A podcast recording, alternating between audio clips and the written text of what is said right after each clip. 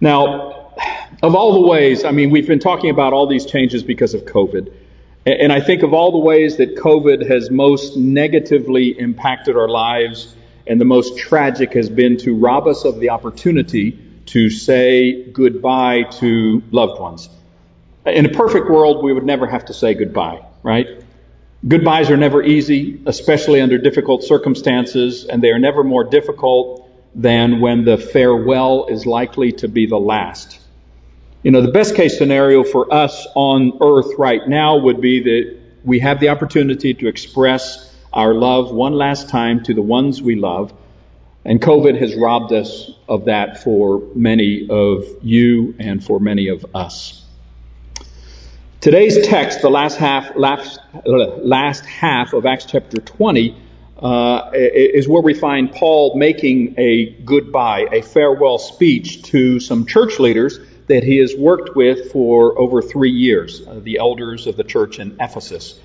Now, as we read through this text, you're going to notice a couple things uh, that I want to point out. Paul is going to sound much more vulnerable, much more meditative, reflective, and he's going to sound much less combative and argumentative. He's not here to preach in this text. He's here to say goodbye to some people that he really loved he takes advantage of this opportunity to kind of describe his his attitude and his philosophy of ministry, not only in Ephesus, but all the way through his life. But he also t- brings up some concerns, some warnings that have to be given to these leaders. Um, this is the only speech Paul gives that's directed solely to Christians. Uh, up to this point, he's spoken to Jewish and Gentile audiences, but he's been trying to evangelize or reach them with the word. And so there has been a little bit of negative uh, or uh, argumentative kind of a bite to it. Uh, and then the other speeches he gives are legal defenses that he's defending himself in front of the Sanhedrin, the Jewish council, or again in front of the Roman authorities uh, that we'll read about later on in next week's uh, lesson. Uh, but but here he's speaking to church leaders and that also explains a little bit of the difference in tone. Uh, the other thing you'll notice that these church leaders are referred to as elders, um, overseers or guardians, and also shepherds or pastors. Uh, these are all referring to the same group of individuals, and each of these different terms uh, um, reflect a different aspect of their role in leading the congregation. The elders, uh, in Greek, it's presbyteros uh, from which we have the word Presbyterian, uh, and that reflects their age and their maturity, their life experience. The, the shepherds or the pastors come from a Greek word poimen, and that kind of focuses on their people orientation, their relationship ability to um, uh, lead and guide individuals. And then the last word, overseers or guardians, is the Greek word episkopos, from which we get Episcopalian, and uh, this is more focused on their job or their task. And so we have maturity, uh, uh, uh people oriented, as well as task oriented um, uh, roles for the elders uh, as they lead the congregation. Um, the, we're going to read section by section and kind of break down his uh, his speech. We're going to start in Acts chapter 20, uh, verse uh, 17. We'll read through 21. But when we landed at Miletus, Luke is with them, and so these, this is one of those we texts that you find throughout the book of Acts. We landed at Miletus, and Paul sent a message to the elders of the church at Ephesus asking them to come and meet him. When they arrived, he declared, You know that from the day I set foot in the province of Asia until now, I have done the Lord's work humbly and with many tears. I have endured the trials that came to me from the plots of the Jews. I never shrank back from telling you what you needed to hear, either publicly or in your homes. I have had one message for Jews and Greeks alike the, necess- the necessity of repentance from sin and turning to God and having faith in our Lord Jesus. So Paul starts off by kind of taking a look back and saying, This is how I acted when I was with you uh, you know, as you think through your life and as you look back, you, you might ask yourself, what have I been living for? What, have, what am I trying to accomplish in life? And then second, How do I respond when I'm under pressure? I think those are useful questions to think through evaluating your life. And as Paul thinks back, uh, um, what did he live for? He lived for the opportunity to preach Jesus and to share the message with people who didn't know him. That's what he was called for on the road to Damascus, and that's what God had uh, tapped him on the shoulder to do. And his motives have always been seeking the best for the people with whom he was uh, working. He was diligent night and day, three years. He went from temple to rented hall to house to house. Um, he, he was just very, very diligent in his work.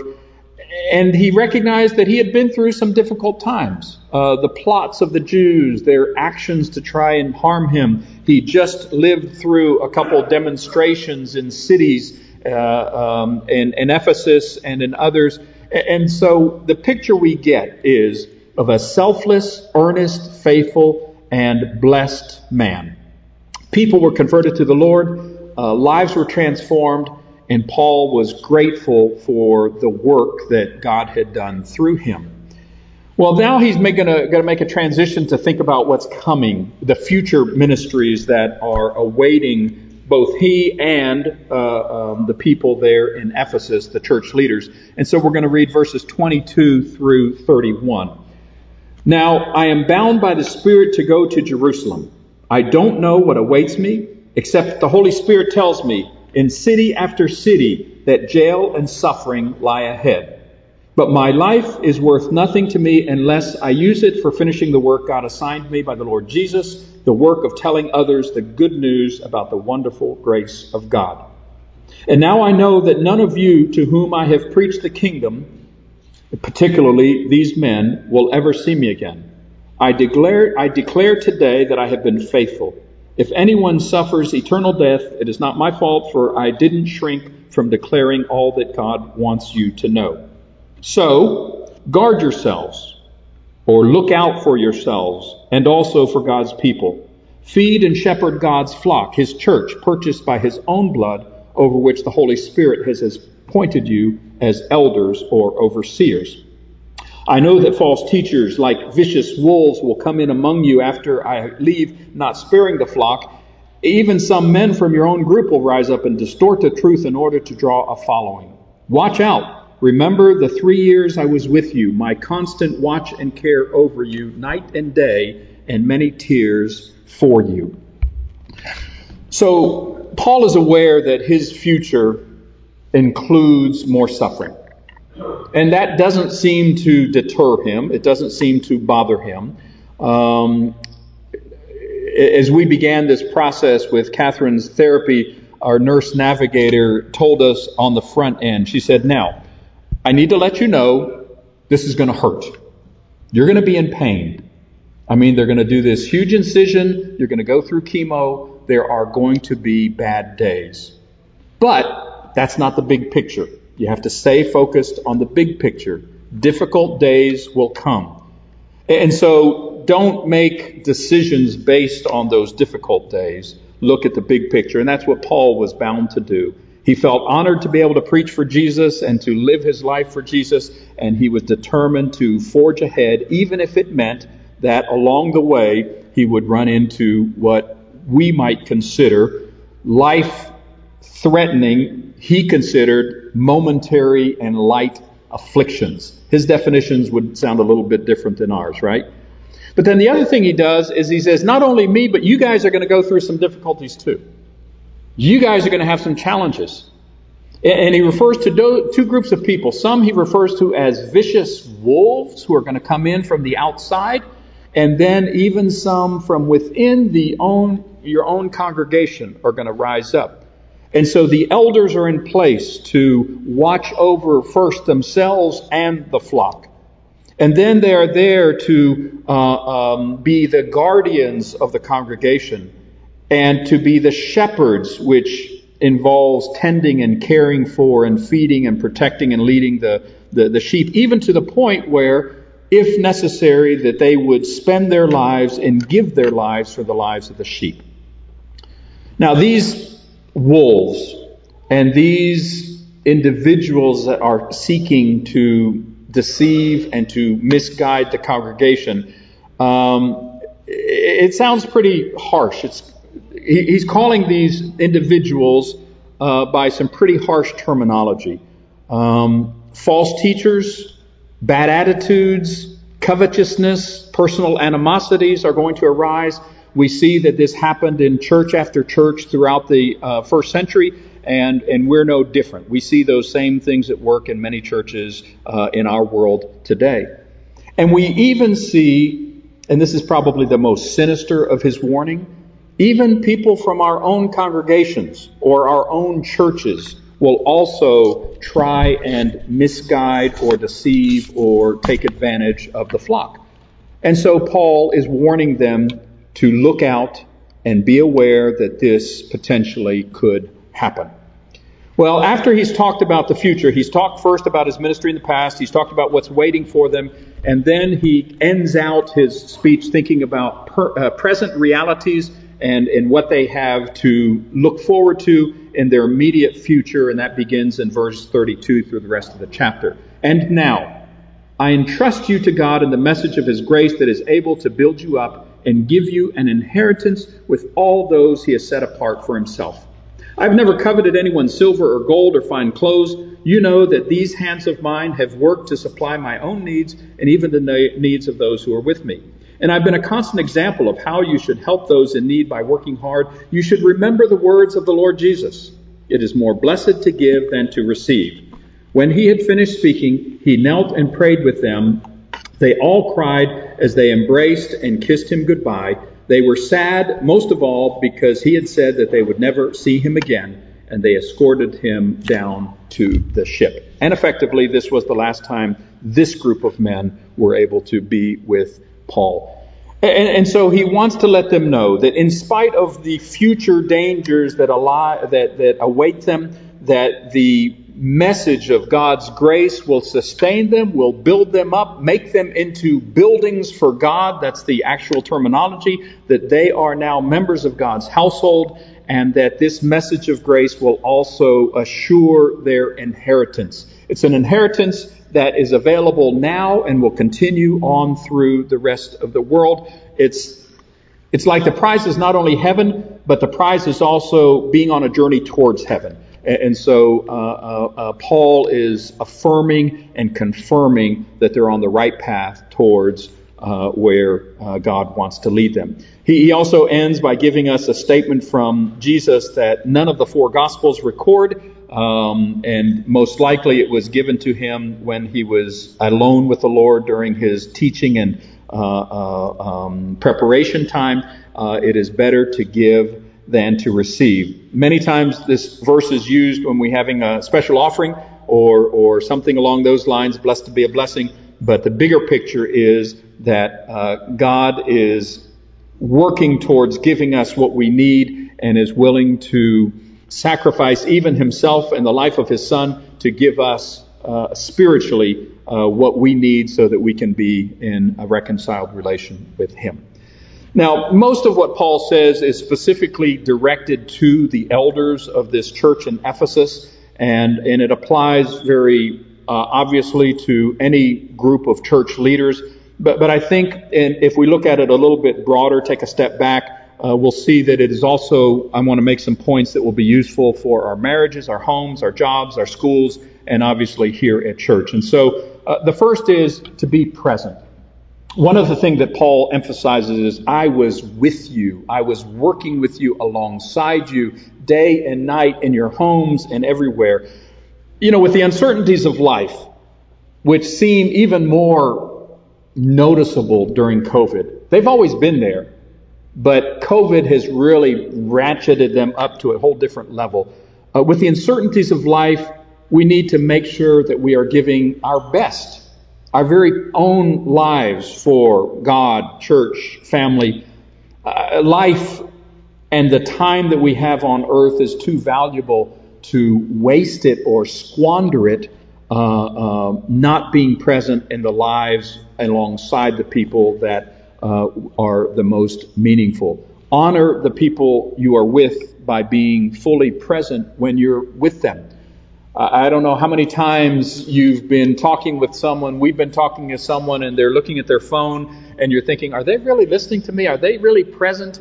Uh, uh, uh, I won't say it, but sometimes I can see, you know, all kinds of things from up here in the pulpit. And, um, and, and what I assume when I see someone on their phone is I'm sure they're looking up more scriptures. I know that that's what they're doing. They're not playing words with friends or whatever that game is. They're not playing solitaire. They're looking for other scriptures. Uh, but, but we can honor the people that we're with by being present, by fully being present with them. The second thing that Paul tells us, I think, today is that we need to stay awake. Or, as we used to say, everyone needs to be alert because America needs more alerts. So everyone be alert. Uh, we need to think about it, and, it, yeah, I know it's an old joke, and uh, for some of you it's brand new, and you think, yeah, it should have stayed uh, dead. Um, uh, uh, stay awake, stay on guard, watch and be on the lookout. Our, our spiritual lives are susceptible to all kinds of dangers. Uh, false teaching, but also spiritual disease, sin, laziness, apathy, deception, distraction, divisiveness. There's so many things that can get us off course. And so he says, first of all, first and foremost, guard yourself. You can't adequately care for other people in your life if you're not taking care of yourself and you're not nurturing your own soul. Remember the instructions every time you get on a plane. In the event that you should need oxygen. Masks are going to fall down from the ceiling compartments. First, before you help anyone else, what do you do? Put your own mask on first, and then help the people beside you. A.W. Tozer wrote, Do you know who gives me the most trouble? Do you know who I pray for the most in my pastoral work? me. Just me. Rebecca Halstead, a retired brigadier general with the U.S. Army, won all kinds of accolades at West Point and then in her military career, wrote a book that was gifted to me a few years back by a dearly beloved leader. Um, the book is entitled 24 7. The first person you must lead is you.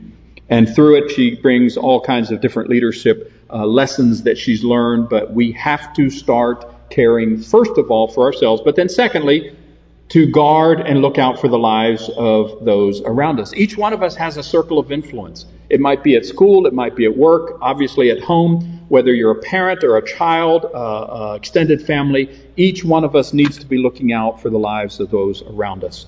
And then a third thing, as part of being awake and being alert, is to be aware of counterfeits.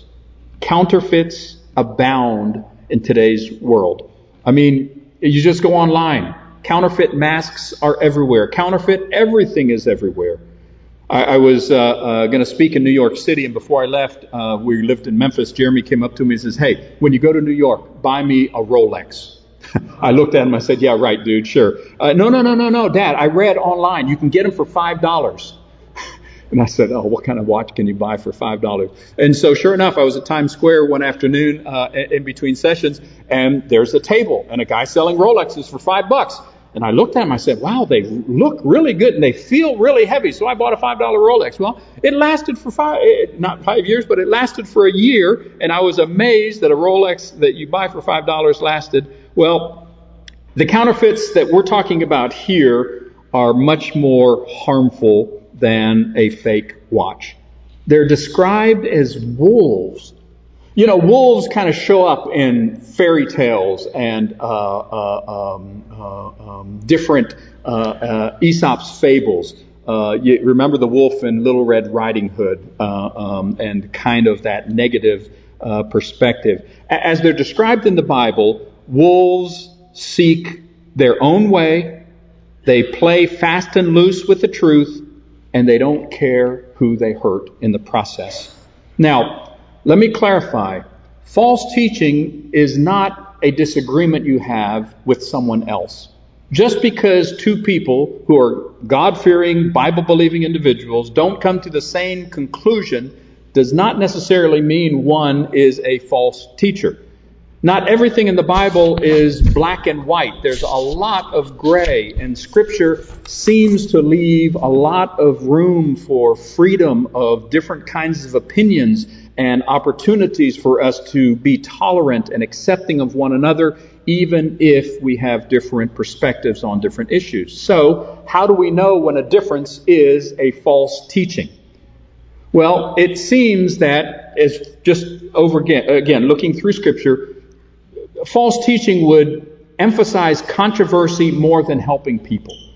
The focus is creating a controversy for the sake of controversy, to deceive and to draw people away from what is truly important. Secondly, it's often initiated by those whose motivation is to make a name for themselves. They're looking for some sort of interest that they themselves gain, whether it's notoriety, whether it's a, a, a, a bigger church to preach for, or more books to sell. They're looking for some sort of gain that they might receive. And then thirdly, and most obviously, it's contrary to the teaching of Scripture. Now, as we know, there are a lot of different opinions on things that, on the one hand, seem so simple, like the Lord's Supper, baptism, church gatherings.